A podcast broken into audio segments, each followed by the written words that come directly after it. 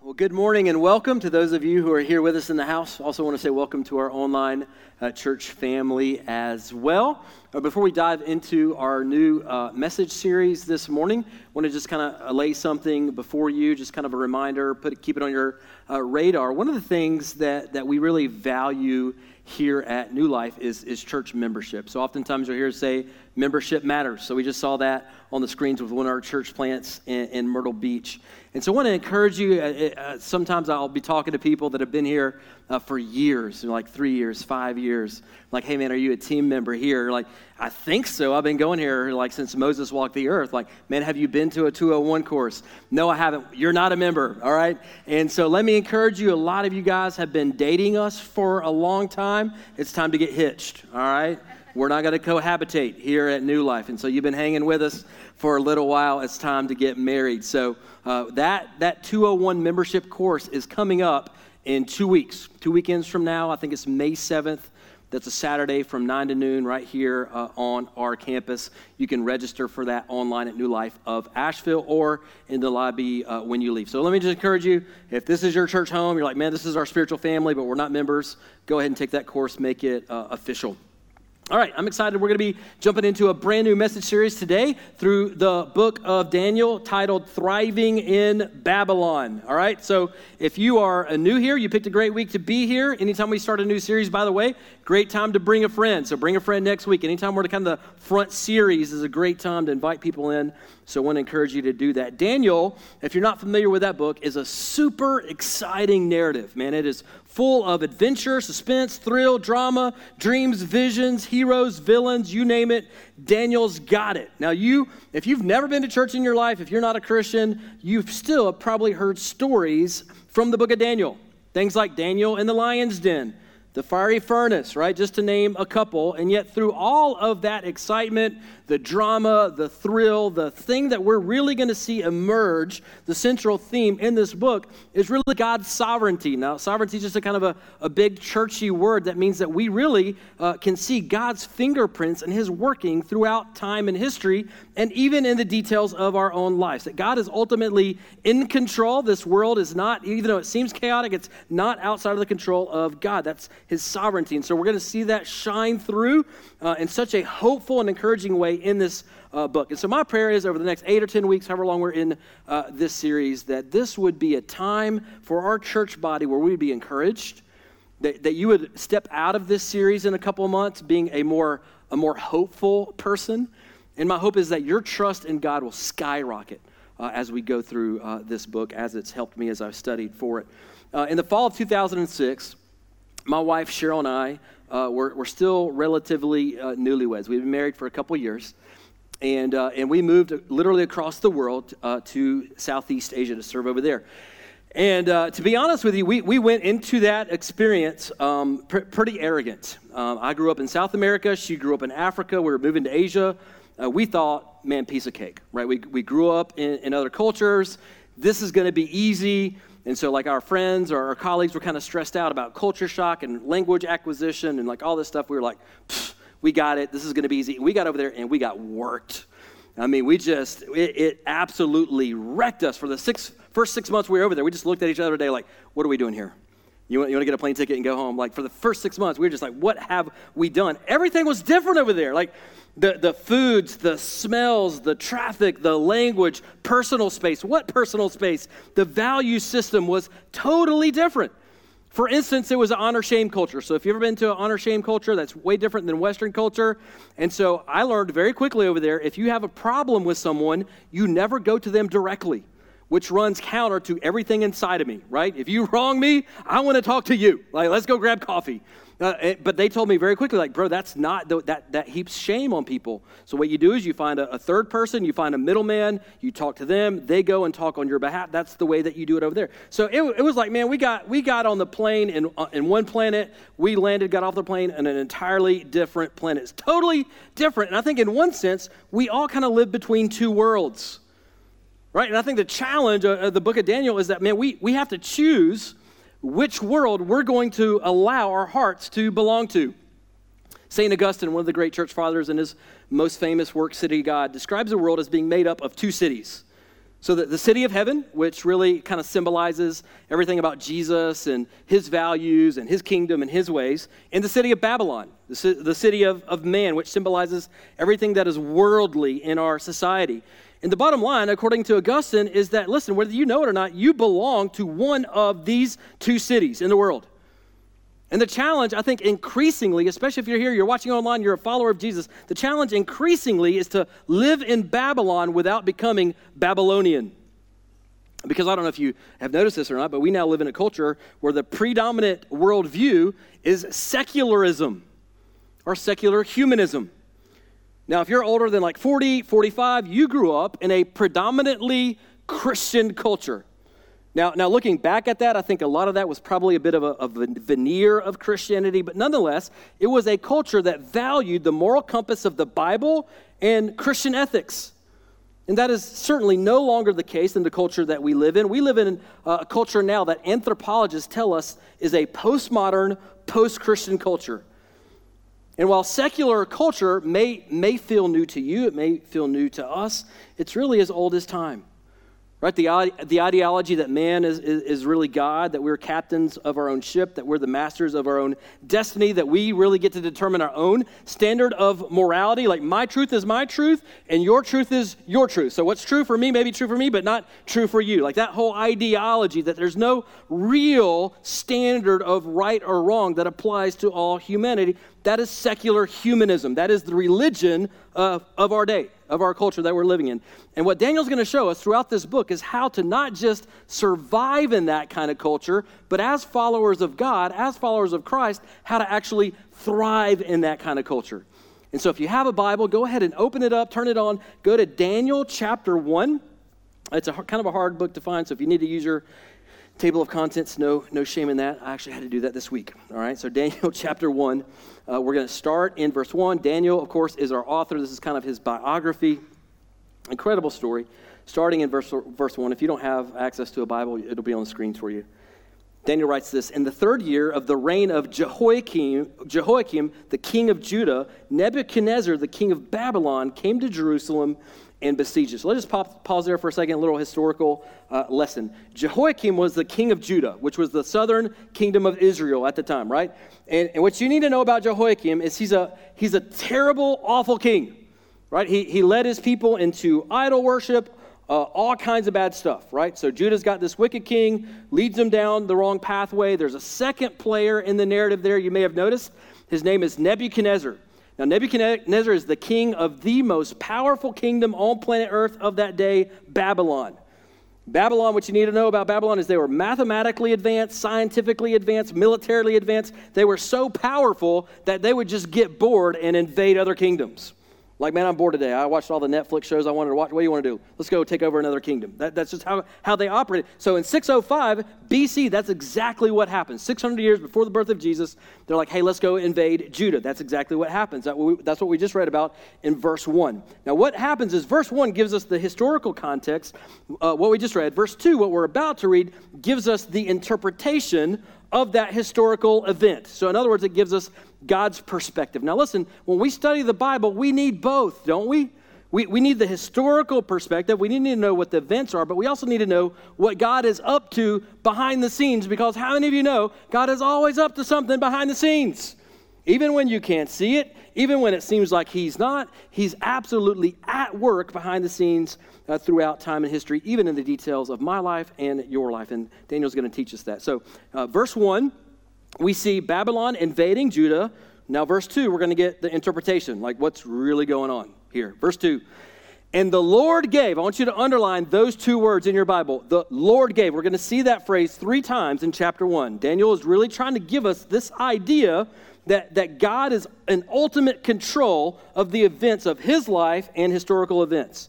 And the Lord gave Jehoiakim, king of Judah, into his hand. That's Nebuchadnezzar with some of the vessels of the house of God. And he brought them to the land of Shinar, that's in modern day Iraq. Uh, a lot of scholars believe that city is actually where the ta- Tower of Babel uh, was, was built and, and fell, just to give you a little historical context. So, so he brought those things from the temple of God to the house of his own God and placed the vessels in the treasury of his God. So 605 BC, Babylon invades Judah. They take a bunch of the best and brightest people of uh, that kingdom captive, and they steal a bunch of stuff, including some of the vessels from the temple, and they go back to Babylon and they put it in the temple of their gods. This is their way of saying, Our gods are superior to your God, right? My dad could beat up your dad. That's what, that's what they're doing here. Your God is dead. He's powerless. You should worship the Babylonian gods. You should also know this about the Babylonians. They were a brilliant and also a sinister people in the way that they conquered other cultures.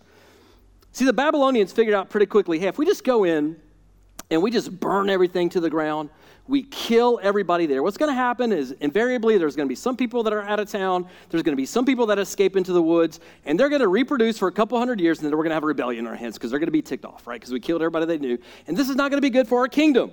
So they figured out pretty quickly hey, what we're going to do is we're actually going to bring these people that we conquer into um, our, our nation, our kingdom. We're going to take the best and the brightest, and we're going to assimilate them into our culture. And if we treat them well, over the course of just one or two generations, they will become us. They'll just be a part of our culture. So, so brilliant, not like super dirty, nasty trick, but, but brilliant. And so they go into Judah, they capture some of the best and brightest in Judah. But did you notice what Daniel said in verse 2, how he opens? He says, The Lord gave Judah into the hands of the Babylonians. Like, say what? Why would God allow his people to be enslaved by a pagan, God hating, wicked, bloodthirsty kingdom like Babylon? Well, if you're familiar with uh, the Old Testament at all, beginning in Deuteronomy, really throughout the Old Testament, there's this concept. God was very clear with his covenant people that, hey, listen, I will give you blessing for obedience, but you will get judgment or curse for disobedience, right? The entire Old Testament is a story of, of, of God's people following him, receiving his favor, receiving his blessing. They get comfortable in that. They begin to rebel against God. God brings his judgment, he brings his discipline. They come back to God, and over and over the cycle goes throughout the whole Old Testament. Well, God is using, right here in this instance, he's using Babylon to execute his discipline, his judgment on his people. And in the midst of all of that, he's going to be doing some really cool things uh, behind the scenes as we're going to see kind of unfold over the next eight or 10 weeks. But don't miss this God is in control of time and history. This is what Daniel wants you to see here. He is always up to something, even when it seems like he's not. So let's pick it up in verse 3. Daniel continues. He says, Then the king commanded Ashpenaz, his chief eunuch, so this is like uh, the chief of staff for Nebuchadnezzar. This is his right hand man, very powerful man in the kingdom, to bring some of the people of Israel, both of the royal family and of the nobility, use without blemish. Remember, we talked about they would take the, the best and brightest from every culture, of good appearance and skillful in all wisdom, endowed with knowledge, understanding learning, and competent to stand in the king's palace, and to teach them the literature and language of the Chaldeans. Now, that word, you'll see that sometimes Chaldeans is just another word for Babylonians, okay? Verse 5 the king assigned them a daily portion of the food that the king ate and of the wine that he drank. They were to be educated for three years, and at the end of that time, they were to stand before the king. Among these were Daniel, Hananiah, Mishael, and Azariah of the tribe of Judah. And the chief of the eunuchs gave them names. Daniel he called Belteshazzar, Hananiah he called Shadrach, Mishael he called uh, Meshach, and Azariah he called Abednego. So Daniel and his entourage, his three friends, are some of the ones that are taken captive out of Judah, and they're taken 500 miles to the east to Babylon. Now, scholars believe at the time Daniel and his friends were teenagers, right? They would have been in the youth group, right? They're, they're probably between the ages of 15 and 17 years old. Now, I want you to notice as we go through this, Nebuchadnezzar's, this is devious, but it's brilliant, four step plan to convert them, to switch their allegiance from the God of the Bible to switch their allegiance to secular pagan culture. And I would point out that, in my opinion, the same four step plan used in Babylon 2,600 years ago is very, very similar to the strategy that our current secular culture is using to uh, seduce the people of God today. So, Nebuchadnezzar's four step devious conversion plan. Number one, he uses isolation. Right now, notice Daniel and his friends, they're ripped away from their families in Judah. They're taken from everything that they know and they, they love. They're taken from their friends, from their spiritual family, from their church, from their youth group, from their Bible studies. This is one of the oldest strategies in the book to get somebody to crack, right? That's why militaries, even today in times of war, will use isolation on prisoners of war to get them to break. Right? We've discovered, and Nebuchadnezzar knew this a long time ago, that if you get someone isolated enough, you can begin to brainwash them and begin to reprogram how they think and what they value. Now, we see that happen today in our culture. Oftentimes, this is what it looks like. A kid grows up in church, they're in youth group, they're following the Lord, they go off to college for the first time. They're isolated from their family, just like Daniel was in Babylon. They're isolated from their Christian friends. They're isolated from their youth group. They're isolated from their small group. They're isolated from their spiritual support system. They start getting challenged by secular professors or new friends with new worldviews. And it does not, listen, guys, it does not take long for those who are not deeply rooted in their faith to begin to adopt an entirely new worldview. A trick as old as time. Isolation, which is one reason, by the way, that we need each other. This is why the church, the family of God, the spiritual family, is so critically important to our spiritual health. The number one thing I, t- I tell uh, graduating high school seniors when they ask for advice is man, if you're going to move to Chapel Hill or you move to Boone, wherever you're going, the first thing, please find a gospel centered, Bible believing church and get involved. That, that is your number one priority. I don't care if you make straight A's. I don't care if you find a, a, a good looking boyfriend or girlfriend. Like, all that is secondary. The, your first priority is to find a Bible believing, gospel centered community of faith that's going to help you grow and thrive in your faith over the course of the next four years. Those that follow that advice typically do very well, those that don't typically do very, very poorly spiritually. Isolation strategy is old as time. Nebuchadnezzar was using this 2,600 years ago. It's being used in 2022 in our culture today. Here's step number two in Nebuchadnezzar's deconversion plan indoctrination. Look at verse 4. He says they were taught the literature and language of the Chaldeans for three years. For three years. Guys, this is the University of Babylon. That's what this is. They would have been educated about the Babylonian gods, about their culture, about how to worship their gods, about how to make sacrifices to their gods. And these God loving Hebrew teenagers were being indoctrinated into secular humanism or paganism. Now, let me ask you a question, friends. Do you think that that's happening in our culture today? A thousand percent it's happening today. In fact, I would argue, I would submit to you that we are all being indoctrinated today, whether we realize it or not. Through media, social media is a big one now, Hollywood, the music in- industry, certainly the state university system. We are constantly being told implicitly or explicitly that the Christian worldview, right, our sexual ethics, what we believe about sex, gender, marriage, is narrow minded, outdated, hateful, and on and on it goes. How we spend our money as believers right? The fact that we would choose maybe not to, to drive as new a, new a car as we possibly could, or live in as big a house as we possibly could, or take as expensive of a vacation as we possibly could, that we would sacrifice some of those things in order to live generously and invest in God's kingdom through our local church, through missionaries, to support orphans and widows and refugees to the tune of 10% of what we make every year, or 15%, or 20%. Like that is insanity to the world system. Right? We're constantly being indoctrinated into the thought that we need newer, bigger, better. And listen, I'm not preaching to you, I'm preaching to myself here. Just this past weekend, I was, I was driving somewhere in Asheville, and I pulled up next to a, a, a brand new cherry red Ford Bronco with a black drop top. And, and I'm just, I'm just going to tell you, I looked at that thing and I lusted in my heart. Man, that thing was big and mean, and it looked awesome.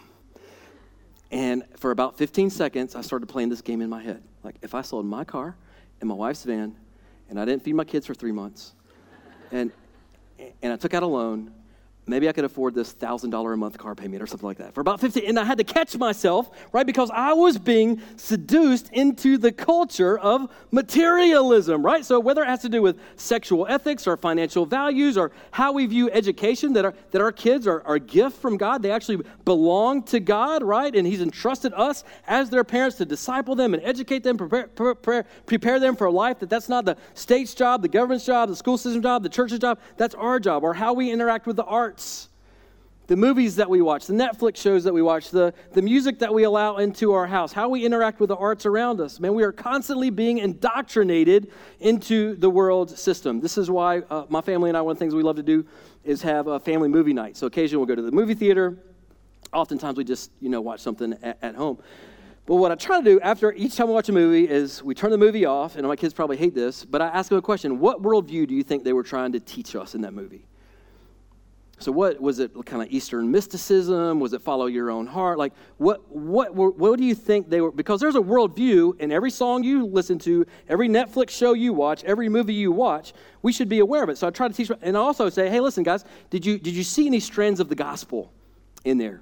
Were, there, were there any things that would, would remind you of the gospel? I want my kids to learn how to think critically as they engage the culture around them and not just consume and consume and consume. Because if we do that, we're just ultimately being indoctrinated by the spirit of Babylon. Here's the third step to deconversion that Nebuchadnezzar used 2,600 years ago, still active today, I would argue, uh, is assimilation. Assimilation. See, Daniel says they were given a daily portion of the food and wine from the king's table to eat and drink. And I would just call that enticement. See, Nebuchadnezzar was smart. Like he's not like, man, I'm he, I'm just going to throw him like some uh, some some bread crust and give him some water. No, he's like, man, I'm going to give them my choicest foods.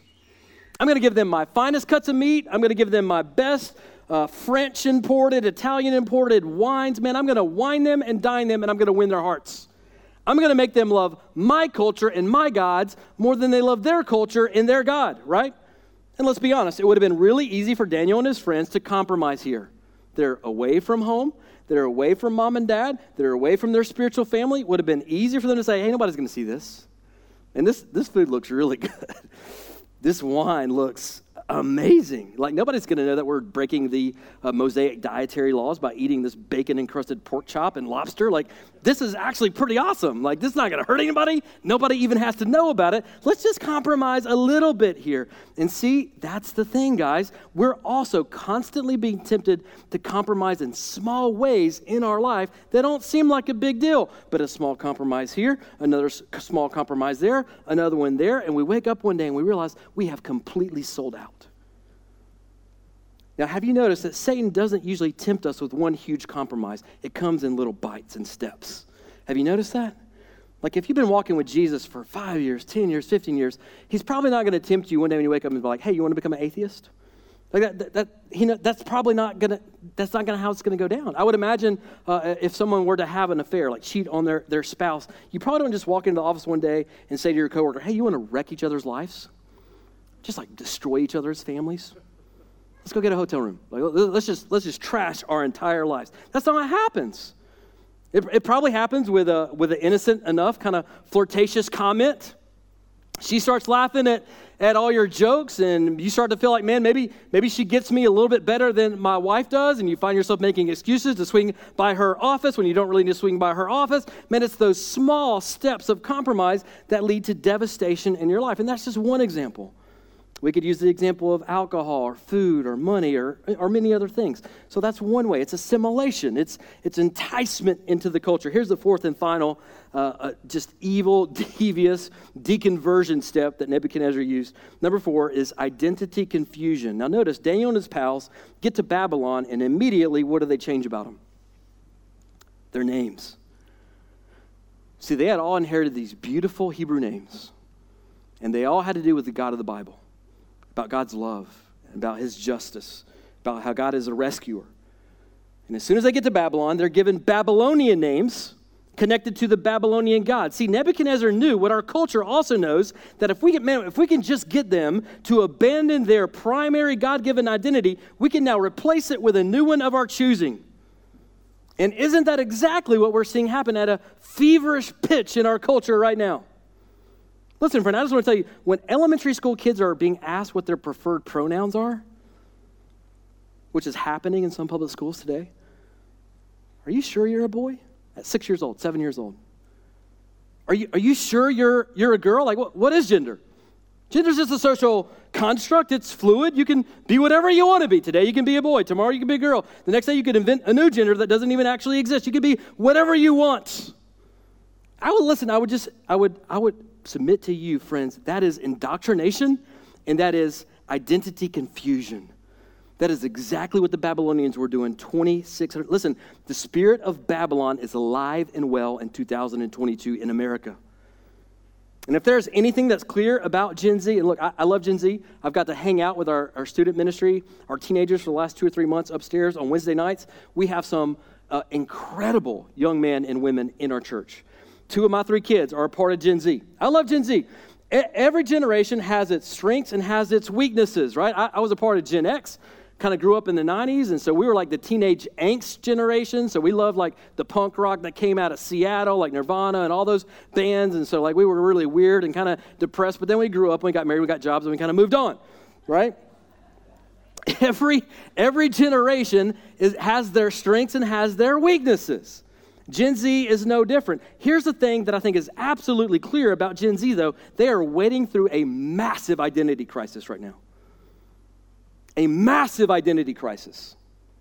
Unlike one that any generation in America has ever faced. Why? Because they are being indoctrinated by the culture of Babylon to question everything about their identity, right down to their very gender. Now, this is, this is not new. This is one of the oldest tricks in the book that our enemy has been using since the beginning of time. So let me just say, friend, brother, sister, beware our culture will attempt to convert you, convert your kids, convert your grandkids to secular religion. And that's what it is it's a religion. Isolation, indoctrination, assimilation, identity confusion. The same thing that was being used 2,600 years ago in Babylon is being employed today in our culture. The parallels between the times of Daniel and our times are uncanny. It's uncanny. Now, how will Daniel and his friends handle this all out frontal assault on their God given identity? Look at verse 8. This is the key verse in the entire chapter. Verse 8. But Daniel, underline this, resolved that he would not defile himself Come on, Daniel, with the king's food or with the wine that he drank. Therefore, he asked the chief of the eunuchs to allow him not to defile himself. See, Daniel made a decision way before he ever got to Babylon that he would live convictionally and biblically, regardless of the culture around him. Now, scholars debate why eating and drinking from the king's stash would violate their conscience, likely because it would have violated the Mosaic dietary laws. Maybe it could have been because the meat and wine would have been used in sacrifices to the Babylonian gods. In any case, we don't really know. This is where Daniel and his friends decided to draw the line in their culture. And let me just say if, you, if you're here, you know Jesus, you're a Christ follower, man, you too better figure out where to draw the lines in our culture today. Now, listen, I, I, don't believe in bubble Christianity. Like, I, I, don't believe that we should just retreat from the world and create our little weird Christian uh, subcultures that never engages in the world around us. Jesus has called us to be salt and light. In order for us to be salt and light in our culture, we actually have to be in the culture. But I do argue that we need to be different from our culture. We need to be distinct from our culture. We need to be salt and light. Listen, there, I don't know where that line is for you. There may be some shows on Netflix that, that just got some inappropriate stuff that all your friends at school are talking about, all your, your classmates, all, all your coworkers in the office are talking about, and you're just like, man, I'm not going to watch it. That's just a, that's going to be a line for you. I remember there was a super popular show came out probably eight or ten years ago, and I went online and I looked it up, and it's like, man, every episode's got nudity and sex scenes and all this kind of stuff, and I was just like, man, I'm not. Everybody's talking about it. Everybody's posting about on social media. I'm not, that's a line for me. I'm not, I'm not gonna, I'm not gonna cross that line culturally. I would say the name of the show, but half of y'all probably watched it, a bunch of sinners. So I, I'm not gonna, I'm not gonna say that. But for me, that was a, that was a cultural line. All right, I'm not gonna watch that. I have friends when it comes to the topic of alcohol that abstain from alcohol completely. Right? They're just like, hey, that's a line that I'm not going to cross culturally. I'm just not, I'm not, that's their line have other friends and it's like, hey, two, two beers, man, or, or one glass of wine. Well, why, why one glass of wine? Not one and a half glasses of wine, not two glasses of Man, because I got to draw the line somewhere, right? You graduate from high school, you go to college, all your friends are going on spring break with their boyfriends and girlfriends, and you're just like, not me. Well, well, why? Because I have to draw the line somewhere. Right? I'm not I'm not going to put myself in a position to compromise my God given convictions. Now, I don't know where those lines are for you, but I'm just telling you, you better draw those lines somewhere in our culture, or the culture will begin to swallow you whole. You will be indoctrinated, you will be assimilated into a worldly way of life that is dishonoring to God and ultimately not good or healthy for you. I love this quote from James Freeman Clarke, a theologian from the 1800s. This is what he said Strong convictions precede great actions. And that's what we're going to see in the book of Daniel. Isn't that good? Strong convictions precede great actions. Listen, brother or sister, follower of Jesus, draw those convictional lines in your life in this culture, just like Daniel did all those years ago. He continues in verse 9, and he says, And God gave, that's the second time he uses that phrase, God gave. He wants you to know God's the one doing this. It's not about me, not about Daniel. I'm not so awesome. This is God's doing. God is sovereign. He's good. He's in control. And God gave Daniel favor and compassion in the sight of the chief of the eunuchs. And the chief of, chief of the eunuchs said to Daniel, I fear my lord the king, who assigned your food and your drink. For why should he see that you are in worse condition than the youths who are uh, of your own age? So you would endanger my head with the king, right? So they go, they go to the chief of staff. They're like, hey, we, we don't want to eat all this stuff. It's probably sacrificed to idols. We, will you let us just drink water, eat vegetables? And, and, the dude's like, hey, it's, it's, my, it's my head on the line, right? He'll chop my head off, right? So I, I'm not really feeling this right now. Verse 11, then Daniel said to the steward, whom the chief of the eunuchs had assigned over Daniel, Hananiah, Mishael, Mishael and Azariah, test your servants. Daniel's like, just give us a chance, man. Test your servants for 10 days. Let us be given vegetables to eat, water to drink, and then let our appearance and the appearance of the youth who eat the king's food be observed by you, and deal with your servants according to what you see. So he listened to them in this matter and tested them for 10 days. At the end of the 10 days, it was seen that they were in better appearance and fatter in flesh. Uh, another, another translation says they were more robust, like they were fit, than all of the youths who ate the king's food. So the steward took away their food and the wine that they were to drink and gave them vegetables.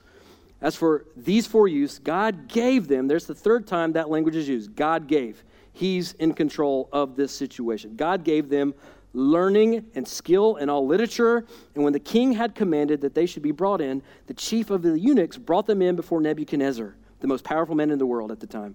And the king spoke with them, and among all of them, none was found like Daniel, Hananiah, Mishael, and Azariah. Therefore, they stood before the king. And in every matter of wisdom and understanding about which the king inquired of them, he found them ten times better than all the magicians and enchanters that were in all his kingdom. And Daniel was there until the first year of King Cyrus.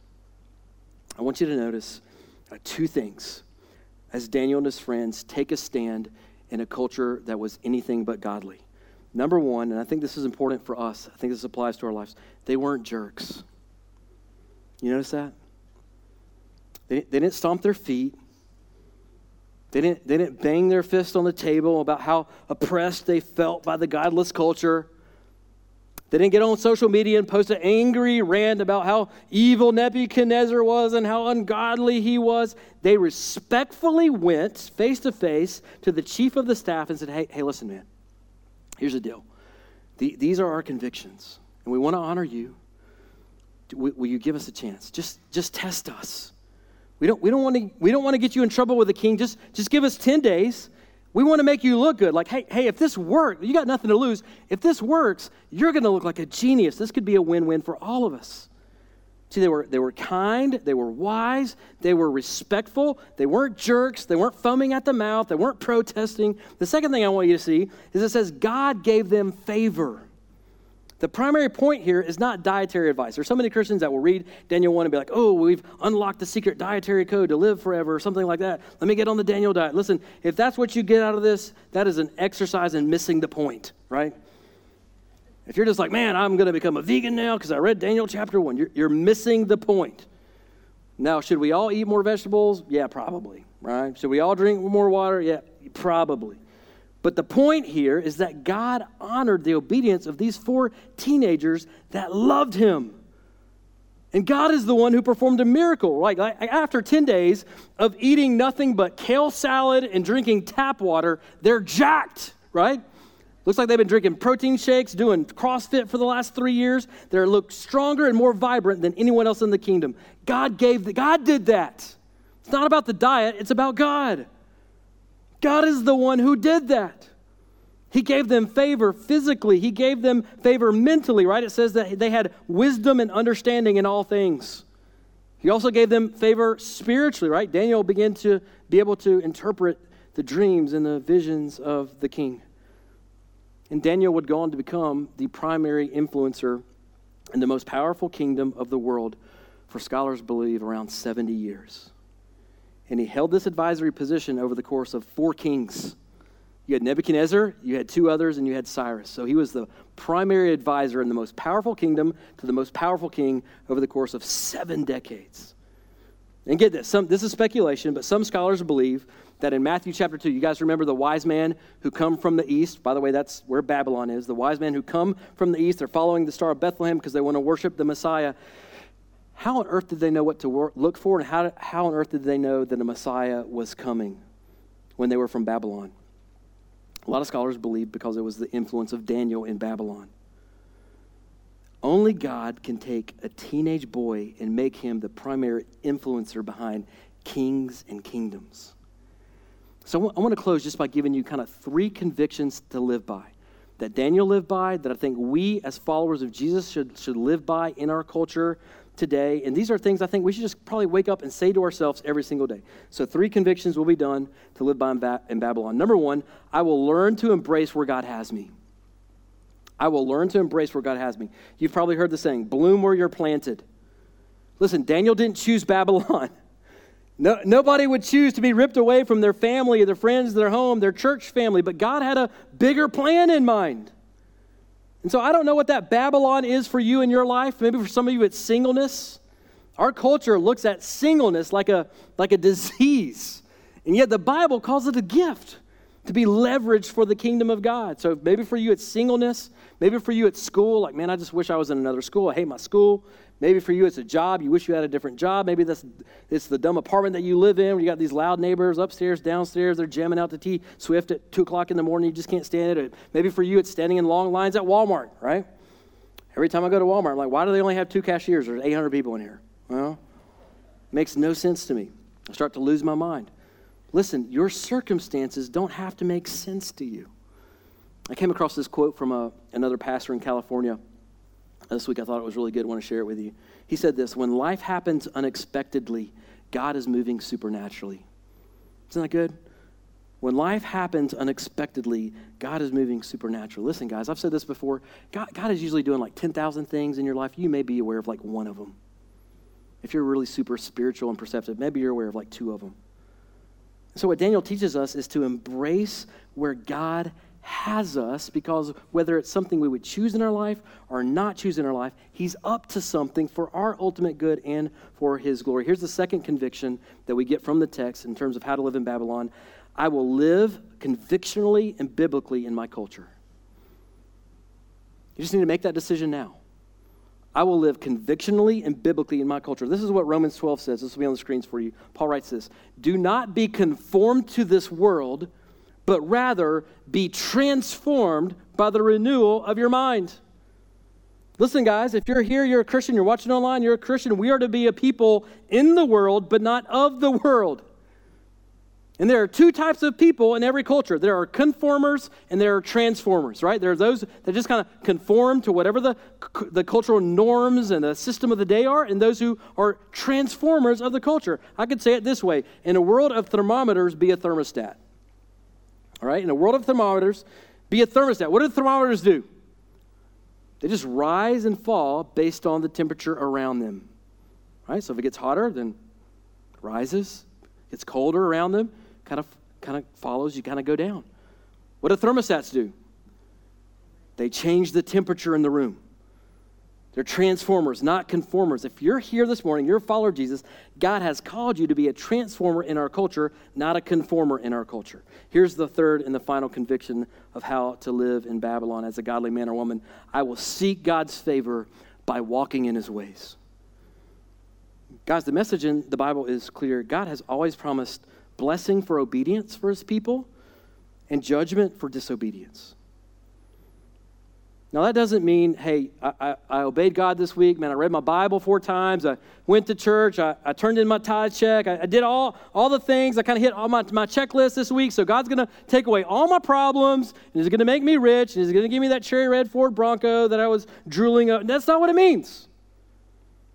It means that as we honor God in our life, He begins to honor us. This also doesn't mean that life is going to be easy for us. Like Daniel, you may be kidnapped and smuggled into Babylon. But the message of Daniel is even in Babylon, God is up to something in your life. And you will, if you will honor him, even there, you will find his favor in that place. Which for me, as I get older, I've been walking with Jesus for 20 plus years now, 21, 22 years. What that means for me is that, man, even when I feel like my life stinks, Like by every measurable standard, listen, guys, if, if I am walking in the presence and the favor of God, I'm good. Like I'm, I'm good. And so as we close this morning, let me just invite you to bow your heads for a moment. I'm going to invite uh, Mike and the, the band to come on up. Here's the thing the message of Daniel, and I want you to, this is important. I want you to tune into this. The message of Daniel is not go be brave like Daniel. That's not the message. The message of Daniel is not go be smart like Daniel or go, ha- uh, go be self disciplined like Daniel. Because here's the deal you're going to find out pretty quickly that you're never going to be smart enough or brave enough or self disciplined enough to get to God on your own. The ultimate message of Daniel is that there is a greater Daniel, one who came and who was brave on your behalf, who resisted sin on your behalf and who, just like Daniel, left his home in heaven and came to our Babylon to live a perfect life that you should have lived but couldn't because you're a sinner and I'm a sinner. And died a brutal death to pay for your sin and my rebellion. But unlike Daniel, he rose again and offers us new life. And so I just want to say if you're here, you're watching online, if you don't know Jesus, man, I would love to chat with you. We're going to have other pastors up here after the service some prayer partners that are chat host online if you're watching online.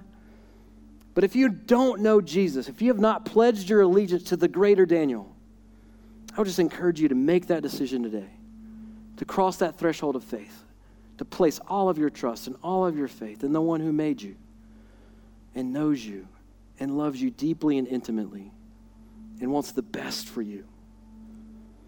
And if you're here and you know Jesus, man, you know the greater Daniel, like you've given your life to Christ. My encouragement to you this morning would simply be to press into Jesus, to lean into Jesus this week. Would you enjoy him? Would you trust that ultimately his ways are what's best for your life and will lead to his glory? Would you enjoy him this week? Let's pray, and then we're going to sing. Heavenly Father, we come to you, and uh, man, we are grateful for these ancient words written thousands of years ago, and yet speak perfectly, flawlessly, right into our culture in 2022 in the United States of America.